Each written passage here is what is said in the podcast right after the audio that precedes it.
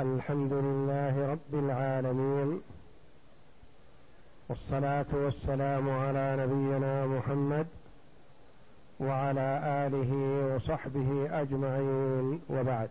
بسم الله بسم الله الرحمن الرحيم. قال المصنف رحمه الله تعالى فصل فإذا فرغ من الطواف صلى ركعتين خلف مقام إبراهيم يقرأ فيها بقل يا أيها الكافرون وسورة الإخلاص لما روى جابر أن النبي صلى الله عليه وسلم طاف بالبيت سبعا وصلى خلف المقام ركعتين.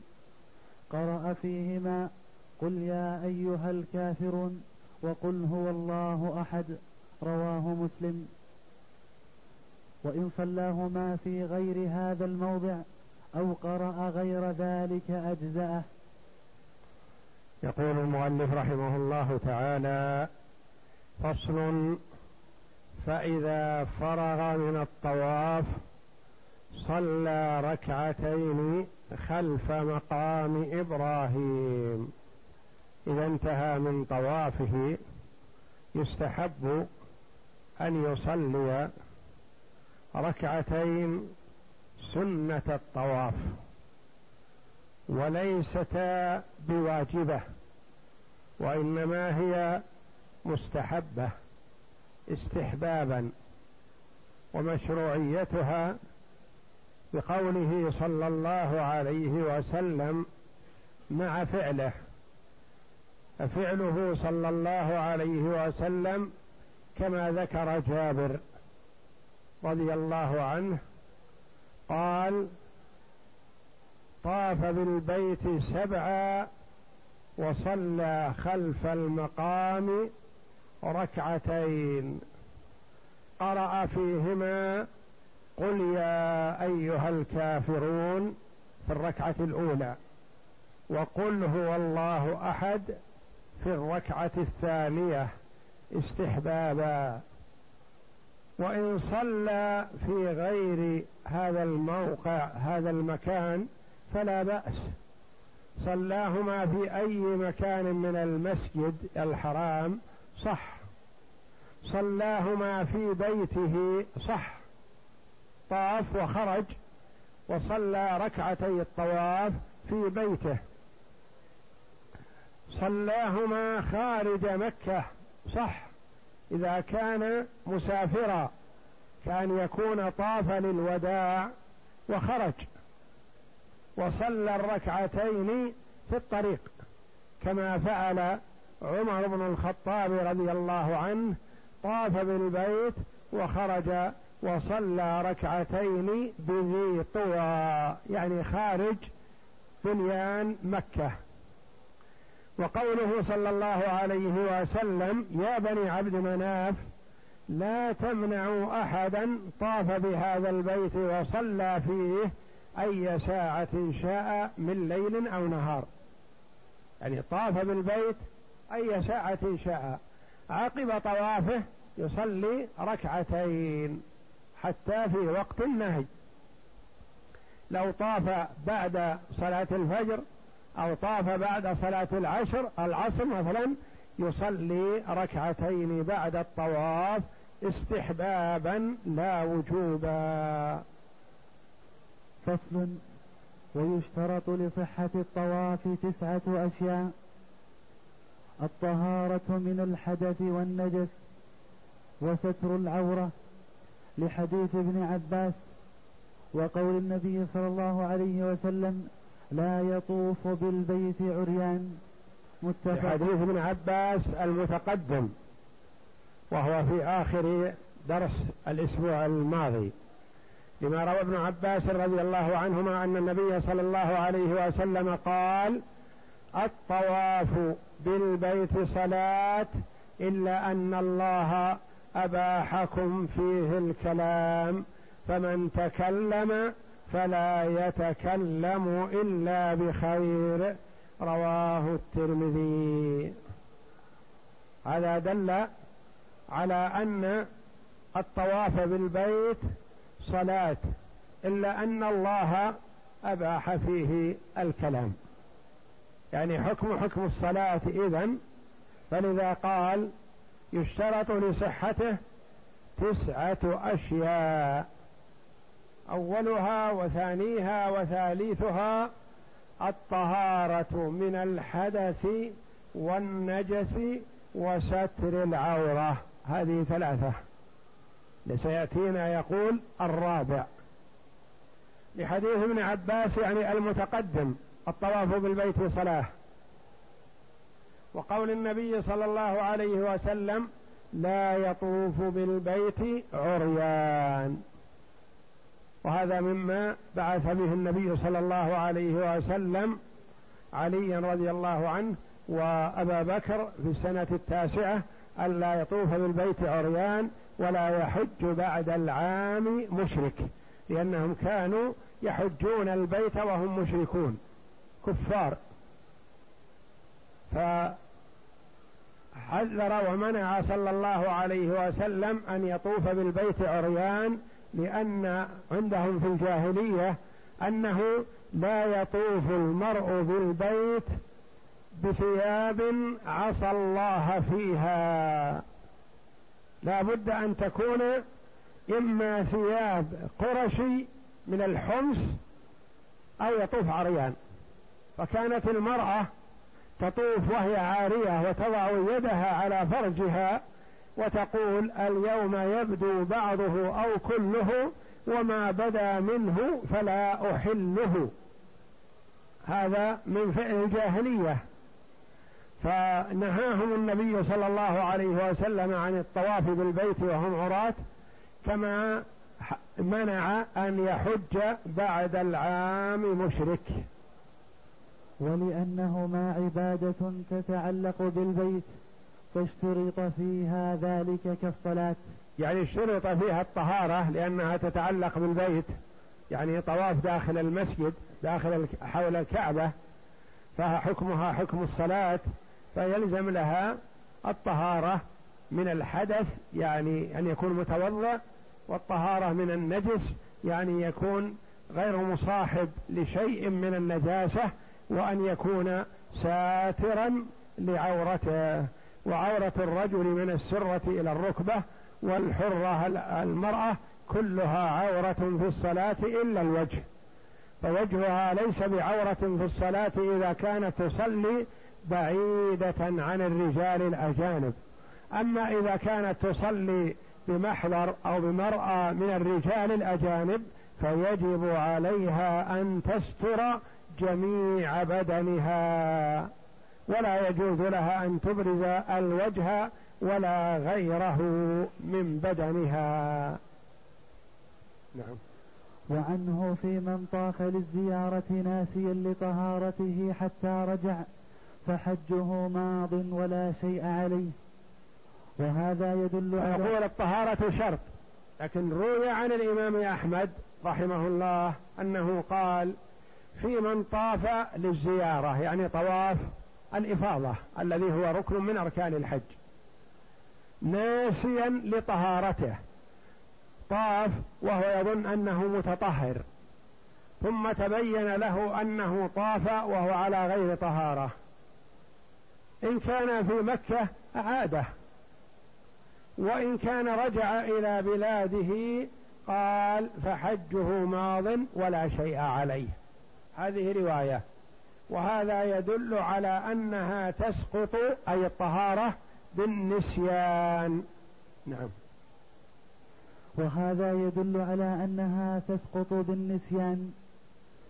وعنه في من طاف للزيارة غير متطهر أعاد ما كان بمكة فإذا رجع جبره بدم. جبره بدم. فإذا رجع جبره بدم. وهذا يدل على أن الطهارة ليست شرطا إنما هي واجب يجبره الدم. عن الإمام أحمد رحمه الله ثلاث روايات ثلاثة أقوال.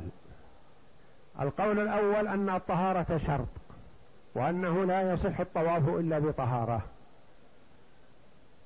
ولا يصح لو طاف وهو على غير طهارة لزمه أن يعيده سواء كان بمكة أو خارج مكة يعود إلى مكة ويطوف. القول الثاني أن الطهارة ليست بشرط وإنما هي من باب الاستحباب تسقط بالنسيان أو واجب يسقط بالنسيان. القول الثالث أنها واجبة وليست بشرط. والفرق بين الواجب والشرط أن الشرط لا يصح الشيء إلا بالإتيان بهذا الشرط. والواجب يجبره دم. الرواية الثالثة عنه قال إن كان بمكة وقد طاف محدثا فعليه أن يعود ويتطهر ويطوف. فإن كان خرج عن مكة وسافر إلى بلاده قال لا نلزمه بالعودة وإنما يجبر النقص الذي حصل عنده دم يذبح في مكة لفقراء الحرم. يعني يبعث بدم يذبح في مكة.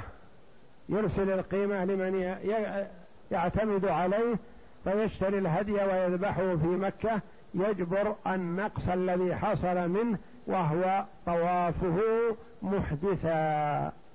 ففي المسألة ثلاثة أقوال. القول الأول أنه لا يصح. القول الثاني أنه إن ترك الطهارة نسيانا صح طوافه وليس عليه شيء. القول الثالث أنه يصح طوافه وعليه دم. نعم. وكذلك يخرج في طهارة النجس. يخرج يخرج, يخرج في طهارة النجس والستارة لأنها عبادة لا يشترط فيها الاستقبال فلم يشترط فيها ذلك كالوقوف والسعي. وكذلك يخرج يعني على هذه الأقوال الثلاثة كذلك يلحق بها الطهارة طهارة من النجس. يعني مثلا طاف وعليه ثوب النجس أو سروال النجس ناسيا قال يجبره دم. كذلك طاف وقد خرج برز شيء من عورته نسيانا أو جهلا. قال يجبره دم. فالقول الأول على أن هذه الثلاثة شرط لصحة الطواف. القول الآخر أنه يسقط عنه هذا بالجهل أو النسيان ولا يلزمه شيء. القول الآخر أنه يلزمه إذا فعل هدي يذبح في مكة لفقراء الحرم. نعم. الرابع النية لأنها عبادة محضة فأشبهت الصلاة. عرفنا الثلاثة السابقة. قال ويشترط لصحة الطواف تسعة أشياء. قال الطهارة من الحدث والنجس وستر العورة هذه ثلاثة. ثم قال الآن الرابع النية. أي تلك ثلاثة شروط لصحة الطواف. الشرط الرابع النية يعني أن ينوي. ينوي الطواف. أما إذا لم يحصل منه نية كأن يكون غافل مثلا أو ساهي أو أخذ بيده وطوف به بالبيت بدون أن ينوي. ثم بعد ما انتهوا مثلا قال هلم نطوف. قالوا طفنا وانتهينا. ما نوى. تبين لنا أنه ما نوى. ما صح طوافه في هذه الحال. لقوله صلى الله عليه وسلم إنما الأعمال بالنيات وإنما لكل امرئ ما نوى. فهذا دار حول الكعبة لكن ما نوى الطواف ما صح طوافه. هذا الشرط الرابع النية. الخامس الطواف بجميع البيت فإن سلك الحجر أو لا, لا الحجر. فإن سلك الحجر أو طاف على جدار الحجر أو على شاذروان الكعبة لم يجزئه لأن الله تعالى قال وليطوفوا بالبيت العتيق وهذا يقتضي الطواف بجميعه والحجر منه لقول النبي صلى الله عليه وسلم الحجر من البيت متفق عليه. الخامس الطواف بجميع البيت يعني بجميع الكعبة. فلو دخل من باب الحجر وخرج من الباب الآخر ما صح طوافه لأنه ما طاف بالبيت كله. والحجر قال عليه الصلاة والسلام من البيت. فلا بد أن يطوف من وراء الحجر. فإن طاف على جدار الحجر ما صح طوافه. لأنه ما طاف بالبيت كله. فإن طاف على الشاذروان وهو الأساس اللي حول الكعبة وكان في الأول يمكن الطواف عليه لأنه كان مستوي في الأول. وبعد التحسينات الأخيرة جعل هكذا مسنن من أجل أن لا يتمكن أحد من الطواف عليه. لأن من طاف عليه ما صح طوافه. لا بد أن يكون طوافه كله خارج الكعبة. فإن سلك الحجر يعني دخل معه وخرج مع الباب الثاني ما صح طوافه. أو طاف على جدار الحجر أو على شاذروان الكعبة لم يجزئه. ما صار لأنه ما استكمل الطواف لأن الله جل وعلا قال وليطوفوا بالبيت العتيق. يعني اجعل البيت العتيق كله على يسارك طائفا به. والنبي صلى الله عليه وسلم قال الحجر من البيت. لما طلبت منه عائشة رضي الله عنها أن تصلي داخل الكعبة تقول أخذ النبي صلى الله عليه وسلم بيدي وأدخلها الحجر وقال لها صلي ها هنا هذا من الكعبة. وذكر العلماء رحمهم الله أن ستة أذرع وشيء مما يلي الكعبة من جهة الحجر من الكعبة. وما بعد هذا ليس من الكعبة. وحدده بعضهم قال إلى حد استواء اعتدال الجدار. فإذا انحنى الجدار هذا خارج الكعبة. وعرفنا سبب إخراجه فيما مضى أن كفار قريش كانوا يعظمون الكعبة. ولما أرادوا بناءها قالوا لا يدخل فيها شيء حرام. لا كسب بغي ولا حلوان كاهن ولا مهر بغي مهر زانية ولا يدخل فيه شيء محرم. فجمعوا ما عندهم من الحلال فما أمكن أن يبني الكعبة بكاملها. فاختصروها قصروا عن بعضها فكان الركن اليماني والحجر الأسود على قواعد إبراهيم. والركنان الشاميان الحاليان قصرا عن قواعد إبراهيم على نبينا وعليه أفضل الصلاة والسلام.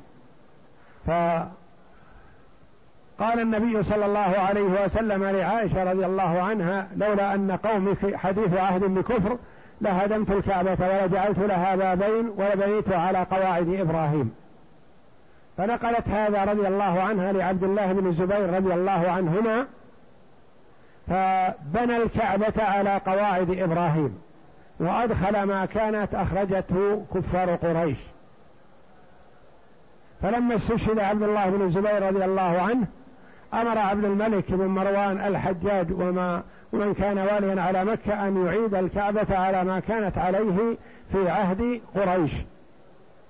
فلما كان زمن هارون الرشيد رأى أن يبني الكعبة على قواعد إبراهيم. واستشار العلماء رحمهم الله فأشاروا عليه بأن يتركها على ما كانت عليه حتى لا تكون ملعبة لمن تولى الملك. واحد يقدمها والآخر يؤخرها وهكذا. فأشاروا عليه بتركها فتركت على ما كانت عليه في حياة النبي صلى الله عليه وسلم على عمارة قريش قبل بعثة النبي صلى الله عليه وسلم. السادس الطواف سبعا فإن ترك منها شيئا وإن قل لم يجزئه لأن النبي صلى الله عليه وسلم طاف سبعا فيكون تفسير المجمل قوله تعالى قوله تعالى وليطوفوا بالبيت العتيق فيكون ذلك هو الطواف المأمور به وقد قال عليه السلام خذوا عني مناسككم. السادس من الشروط أن يطوف بالبيت سبعا. لو طاف شوطا يتعبد ما صح ويمنع من ذلك ولا يجوز له. لو طاف ثلاثة ستة خمسة ما صح. بل يجب أن يكون كل طواف سبعة أشواط. لأن النبي صلى الله عليه وسلم طاف سبعة أشواط. وما نقل عنه أبدا أنه طاف أقل من ذلك. وقال عليه الصلاة والسلام خذوا عني مناسككم. فمن أين نأخذ إيضاح قول الله جل وعلا وليطوفوا بالبيت العتيق الله جل وعلا قال ليطوفوا. قد يقول قائل ليطوفوا أطوف واحد أو ثلاثة أو سبعة أو تسعة أو عشرة كل واحد كل طواف. نقول لا. الله جل وعلا أمرنا بالطواف بالبيت العتيق. والرسول صلى الله عليه وسلم بين لنا ذلك. فطاف عليه الصلاة والسلام سبعة وقال خذوا عني مناسككم.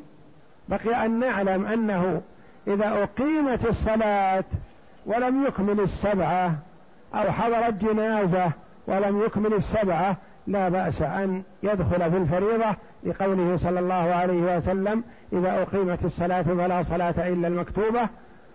وكذا إذا حضرت صلاة الجنازة فيصلي المكتوبة ويصلي على الجنازة ثم يكمل. ثم يكمل ما بقي عليه. إن كان طاف خمسة أتى باثنين. طاف أربعة أتى بثلاثة وهكذا. السابع أن يحاذي الحجر في ابتداء طوافه بجميع بدنه فإن لم يفعل لم يعتد بذلك الشوط واعتد له بما بعده. ويأتي بشوط مكانه ويحتمل ألا يجب هذا لأنه لما لأنه لما لم يجب محاذاة جميع الحجر.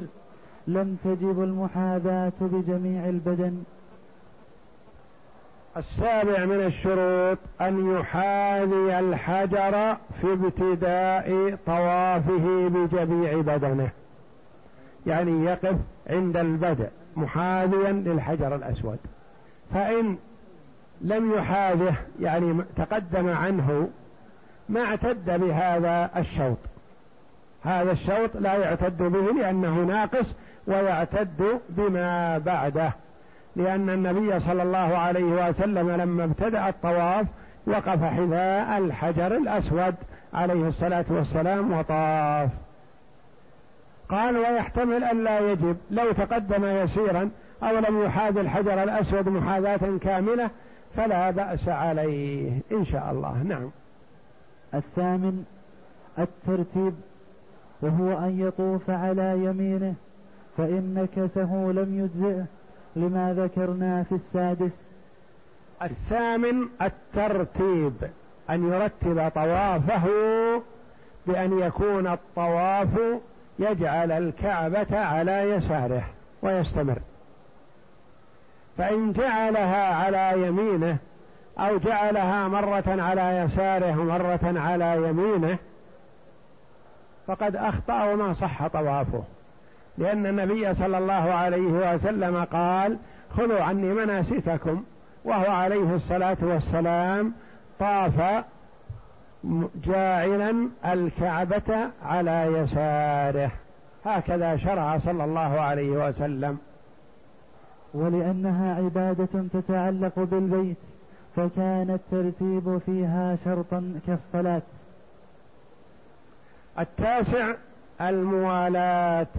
شرط لذلك إلا أن إذا إلا أنه إذا أقيمت الصلاة أو حضرت جنازة فإنه يصلي ثم يبني.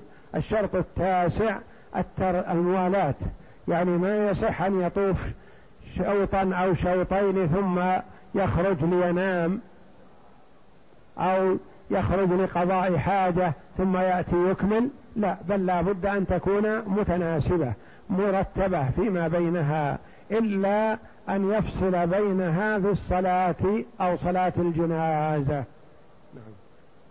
التاسع الموالاة شرطا لذلك إلا أنه إذا أقيمت الصلاة أو حضرت جنازة فإنه يصلي ثم يبني لقول النبي صلى الله عليه وسلم. يبني على ما مضى يعني يحتسبها. نعم. إذا أقيمت الصلاة فلا صلاة إلا المكتوبة. رواه مسلم. نعم. وعنه إذا أعيا في الطواف فلا بأس أن يستريح. رواية عن الإمام أحمد أنه إذا تعب في الطواف طاف شوطا أو شوطين أو خمسة أو أربعة وعجز أنه يجلس يستريح ثم يبني على ما مضى. يعني ما يلزم أن يكون الفصل فقط في الصلاة حتى في حالة الرجل المرهق أو الذي أصابه الإعياء الذي هو التعب له أن يستريح ثم يبني على ما مضى. نعم. وقال إذا كان له عذر بنى وإن قطعه من غير عذر أو لحاجة استقبل الطواف. إذا كان قطعه لعذر كأن يكون تعب ونحو ذلك بنى على ما مضى. وإن كان لغير عذر فإنه يستأنف يعني يبدأ الطواف من أوله. نعم. وعنه في من سبقه الحدث روايتان إحداهما يستأنف قياسا على الصلاة والثانية يتوضأ ويبني إذا لم يطل الفصل. إذا سبقه الحدث يعني إذا أحدث وهو يتوضأ وهو يطوف. أحدث بدون اختياره. يعني حصل منه حدث بدون اختياره. خرج منه ريح. فيه روايتان. إحداهما هو عليه أن يخرج ليتوضأ إذا أحدث. لكن هل يبني أو لا يبني؟ قال إذا كان الحدث سبقه بدون اختيار منه فإنه يبني على ما مضى. وإذا كان الحدث باختياره فإنه لا يبني على ما مضى وكأنه قاس هذا على القيء في نقضه للصيام من حالة كونه مثلا قاء باختياره فسد صومه. إن قاء بدون اختياره فصومه بحاله. هنا يقول إن سبقه الحدث فله أن يتوضأ ويبني على ما مضى. والرواية الثانية في هذه أنه لا يبني. وأما إذا أحدث باختياره فإنه لا يبني على ما مضى بل يستأنف الطواف من أوله. نعم. فيخرج في الموالاة روايتان. إحداهما هي شرط كالترتيب والثانية ليست شرطا حال العذر لأن الحسن غشي عليه فحمل.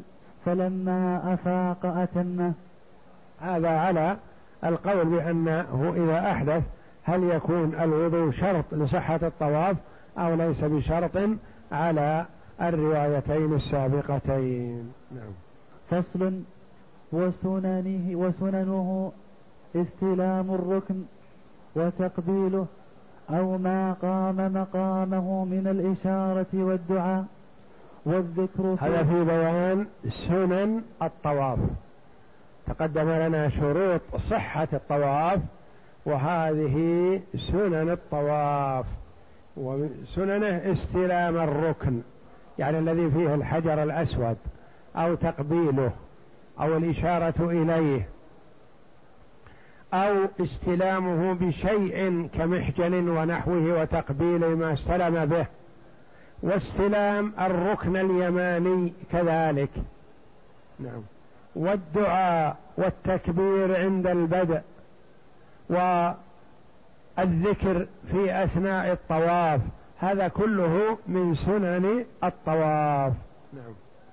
والذكر في مواضعه والإضطباع والرمل والاطباع هو جعل وسط الردى تحت إبطه الأيمن وجعل طرفيه على عاتقه الأيسر هذا سنة في أول طواف يقدم به المرء إلى مكة. نعم. والرمل. والرمل الذي هو الإسراع مع مقاربة الخطى في الأشواط الثلاثة الأول ويمشي في الأربعة الباقية. نعم. والمشي في مواضعه. المشي في مواضعه يعني في الأربعة الباقية وما بين الركن اليماني والحجر الأسود. يمشي في الأشواط كالجهر والإخفات في الصلاة. هذا من سنن الطواف مثل الجهر والإخفات في الصلاة. يعني إذا أسر في قراءته في صلاة المغرب صحت والجهر أفضل. ولو جهر في صلاته في قراءته بصلاة الظهر والعصر صحت الصلاة والإسرار هو السنة. وركعة الطواف. وركعة الطواف من سننه من سنن الطواف. نعم. وركعتا الطواف ليست واجبة لأن الأعرابي لما سأل النبي صلى الله عليه وسلم عن الفرائض ذكر الصلوات الخمس فقال هل علي غيرها؟ قال لا إلا أن تطوع متفق عليه. وركعتا الطواف سنة والدليل على سنيتها على أنها ليست بواجبة أن الأعرابي لما سأل النبي صلى الله عليه وسلم ماذا يجب عليه من الصلاة؟ قال له الصلوات الخمس. قال هل علي غيرها؟ قال لا إلا أن تطوع. فدل على أن الوتر والسنن قبل الفرائض وبعد الفرائض وسنة الطواف كلها سنن وليست بواجبة لأن النبي صلى الله عليه وسلم لا ينطق عن الهوى. ولما قال له الأعرابي هل علي غير هذه الصلوات الخمس؟ قال لا إلا أن تطوع. فلو كانت سنة الطواف واجبة لقال له نعم عليك إذا طفت بالبيت صلاة ركعتين خلف المقام أو صلاة ركعتين في أي مكان. ما قال له النبي صلى الله عليه وسلم ذلك فدل على أن سنة الطواف والسنن قبل الصلوات وبعدها وصلاة الوتر وصلاة الضحى كلها ليست بواجبة وإنما هي سنن مستحبة فهي تطوع إلا أن تطوع. يعني باب التطوع واسع. ولأنها صلاة لم تشرع لها جماعة فلم تجب كسائر النوافل. لأن الواجب من الصلوات ما شرعت له الجماعة الصلوات الخمس. وأما سنة الطواف وغيرها من السنن فلا تشرع لها الجماعة فلا تجب حينئذ. فلم تجب كسائر النوافل ولكنها سنة مؤكدة. وإن صلى المكتوبة بعد طوافه أجزأته عنهما. وإن صلى المكتوبة بعد طوافه أجزأته لأن بعض النوافل تتداخل. فمثلا إذا انتهى من طوافه وأقيمت الصلاة صحت الصلاة عن الفريضة وعن سنة الطواف. أو مثلا دخل لصلاة الفجر وطاف بالبيت ثم نوى بصلاته بعد الطواف سنة الفجر وسنة الطواف وتحية المسجد. أجزع ذلك والحمد لله. وإن جمع بين الأسابيع وصلى لكل أسبوع ركعتين جاز لأن عائشة والموسر ابن والموسر ابن مخرمة. والموسر ابن مخرمة فعلى ذلك ولا تجب الموالاة بينهما لما ذكرنا.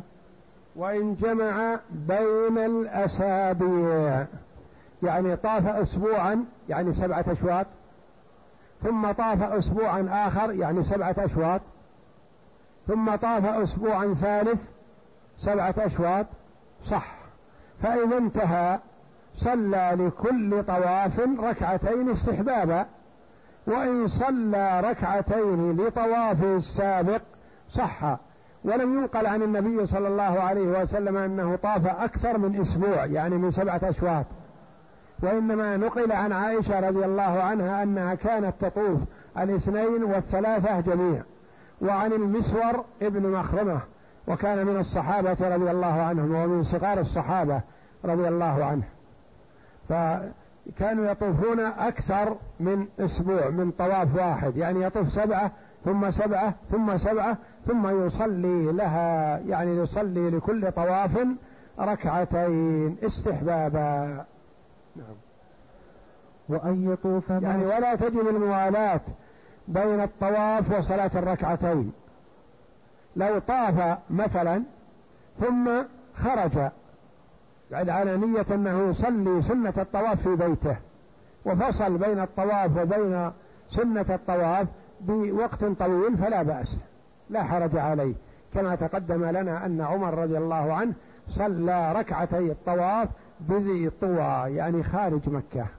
نعم. وأن يطوف ماشيا فإن طاف راكبا أجزأه لأن النبي صلى الله عليه وسلم طاف على بعيره. وأمر أم سلمة فطافت راكبة من وراء الناس ويجوز أن يحمله إنسان فيطوف به لأنه في معنى الراكب. ومن سنن الطواف أن يطوف ماشيا هذا أفضل. فإن طاف راكبا صح لأن النبي صلى الله عليه وسلم طاف على بعيره. وذلك أنه طاف ماشيا عليه الصلاة والسلام ثم تزاحم عليه الناس. وكان عليه الصلاة والسلام لا يضرب الناس حوله لا يدفعون. فركب صلى الله عليه وسلم لأنهم تزاحموا حوله فركب عليه الصلاة والسلام. فدل على جواز الطواف راكبا. وأم سلمة رضي الله عنها في طواف الإفاضة أخبرت النبي صلى الله عليه وسلم أنها شاكية يعني مريضة. فأمرها أن تطوف على بعيرها من وراء الناس. فكانت تطوف من وراء الناس والناس يصلون صلاة الفجر رضي الله عنها على بعير. فدل هذا على جواز الطواف راكبا والطواف ماشيا أفضل. وسواء كان الركوب على بعير أو بعربية أو محمولا من قبل شخص أو أشخاص ما دام أنه يطوف حول الكعبة على أي وسيلة فلا بأس عليه. وإن طاف راكبا أو محمولا لغير عذر ففيه روايتان. إحداهما يجزئه لأن الله تعالى أمر بالطواف مطلقا وهذا قد طاف ولأن النبي صلى الله عليه وسلم طاف راكبا وهو صحيح. والثانية لا يجزئه لأنها عبادة تتعلق بالبيت فلم يجز فعلها راكبا لغير عذر كالصلاة. فأما النبي صلى الله عليه وسلم فإن ابن عباس قال إن الناس كثروا عليه يقولون هذا محمد هذا محمد حتى خرج العواتق من البيوت.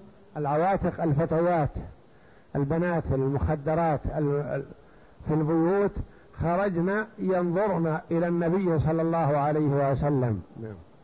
وكان رسول الله صلى الله عليه وسلم لا يضرب الناس لا يضرب. لا يضرب الناس. يعني ما يرضى عليه الصلاة والسلام أن يدفع الناس حوله. نعم. لا يضرب الناس بين يديه فلما كثروا عليه ركب ركب ما أحب أن يأمر بدفعهم عنه وإنما ركب ليتبين لهم ولئلا يزحموه عليه الصلاة والسلام. قال وإن طاف راكبا أو محمولا لغير عذر. ففيه روايتان عن الإمام أحمد رحمه الله. الرواية الأولى قال لا يصح لأن النبي صلى الله عليه وسلم طاف ماشيا وطوافه راكبا لعذر.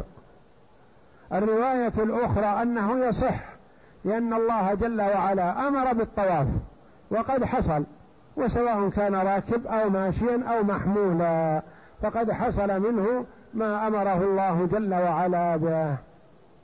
فصل.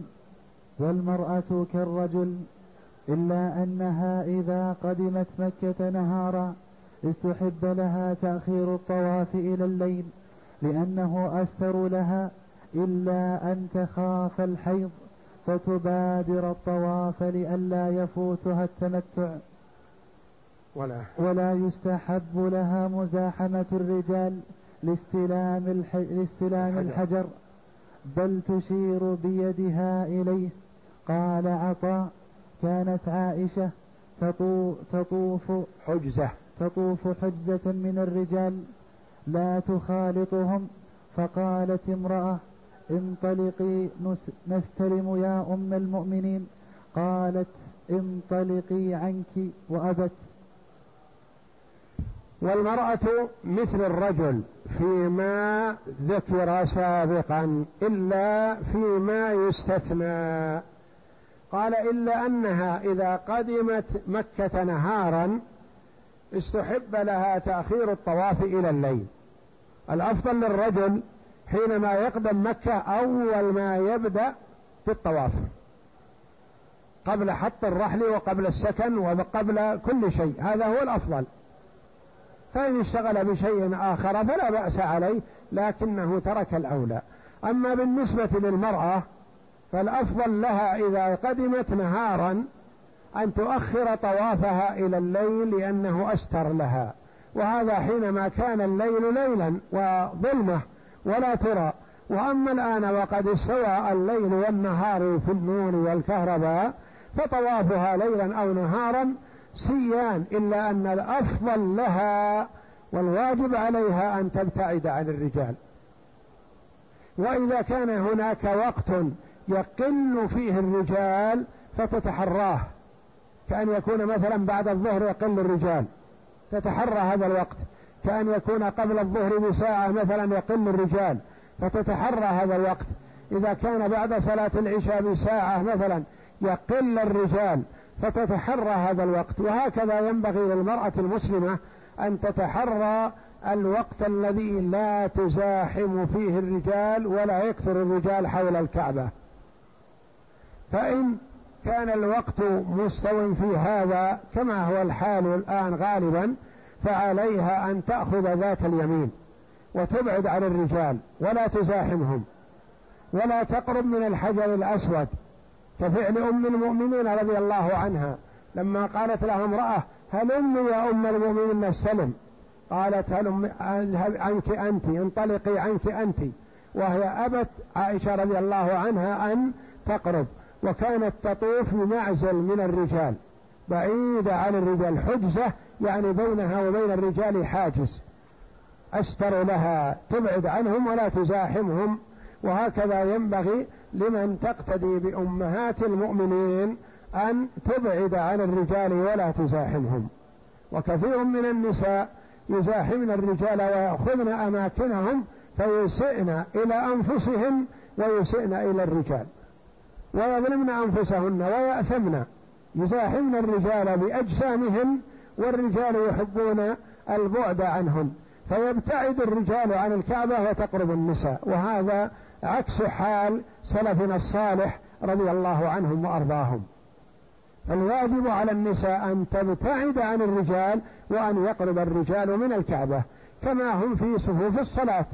وكما قال عليه الصلاة والسلام خير صفوف الرجال أولها وشرها آخرها وخير صفوف النساء آخرها وشرها أولها لأن آخر الصفوف بالنسبة للنساء أستر. وأبعد عن الرجال فكذلك عند الكعبة وعند الطواف. هي جاءت تطلب فضل الله جاءت تطلب الأجر فلا تزاحم الرجال. لا تستأثم وتحصل على إثم أكثر وأفظع من لو تركت الطواف لأنها لو تركت الطواف ما أثمت. فإذا جاءت للطواف وزاحمت أثمت والعياذ بالله. ولم تعارك عند الحجر الأسود وتزاحم وتنكشف عورتها وتضايق نفسها وتضايق الآخرين وربما تكون امرأة كبيرة أو تكون امرأة بدنة ثقيلة أو تكون امرأة حبلى فتؤثر على نفسها وعلى غيرها بينما تقبيل الحجر الأسود سنة للرجال فقط. وليس ولا ينبغي للنساء أن يزاحمن عليه. فلتحذر النسوة اللاتي يطلبن فضل الله جل وعلا أن يزاحمن الرجال ويؤذينهم بأنفسهن.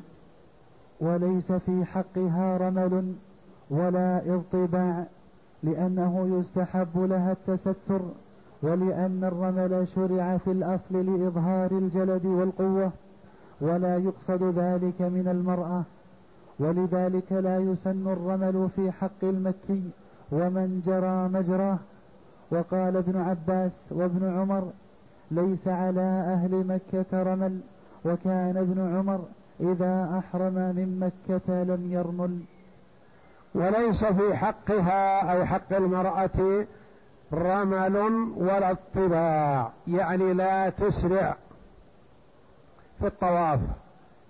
ولا تسعى سعي شديد في السعي ولا تضطبع وإنما الاطباع للرجال والرمل للرجال والسعي الشديد في المسعى للرجال دون النساء لأن النساء مأمورات بالستر والرمل والسعي الشديد قد يكشف عن عوراتهن. ولأن الرمل والاطباع والسعي الشديد شرع لإظهار الجلد والقوة والشجاعة وهذا غير مطلوب في حق النساء لأن النساء ما يطلب منهن الجهاد والقوة والمضاربة وإنما علي لهن الستر والعفاف والقرار في البيوت وقرن في بيوتكن ولا تبرجن تبرج الجاهلية الأولى. وكذلك قال المكي لا يشرع في حقه الرمل ولا الاطباع لأن هذا الرمل والاطباع شرع للآفاقي ليظهر الجلد والقوة. وأما إذا أحرم من مكة فليس عليه رمل ولا اطباع. والله أعلم. وصلى الله وسلم وبارك على عبد ورسول نبينا محمد وعلى آله وصحبه أجمعين.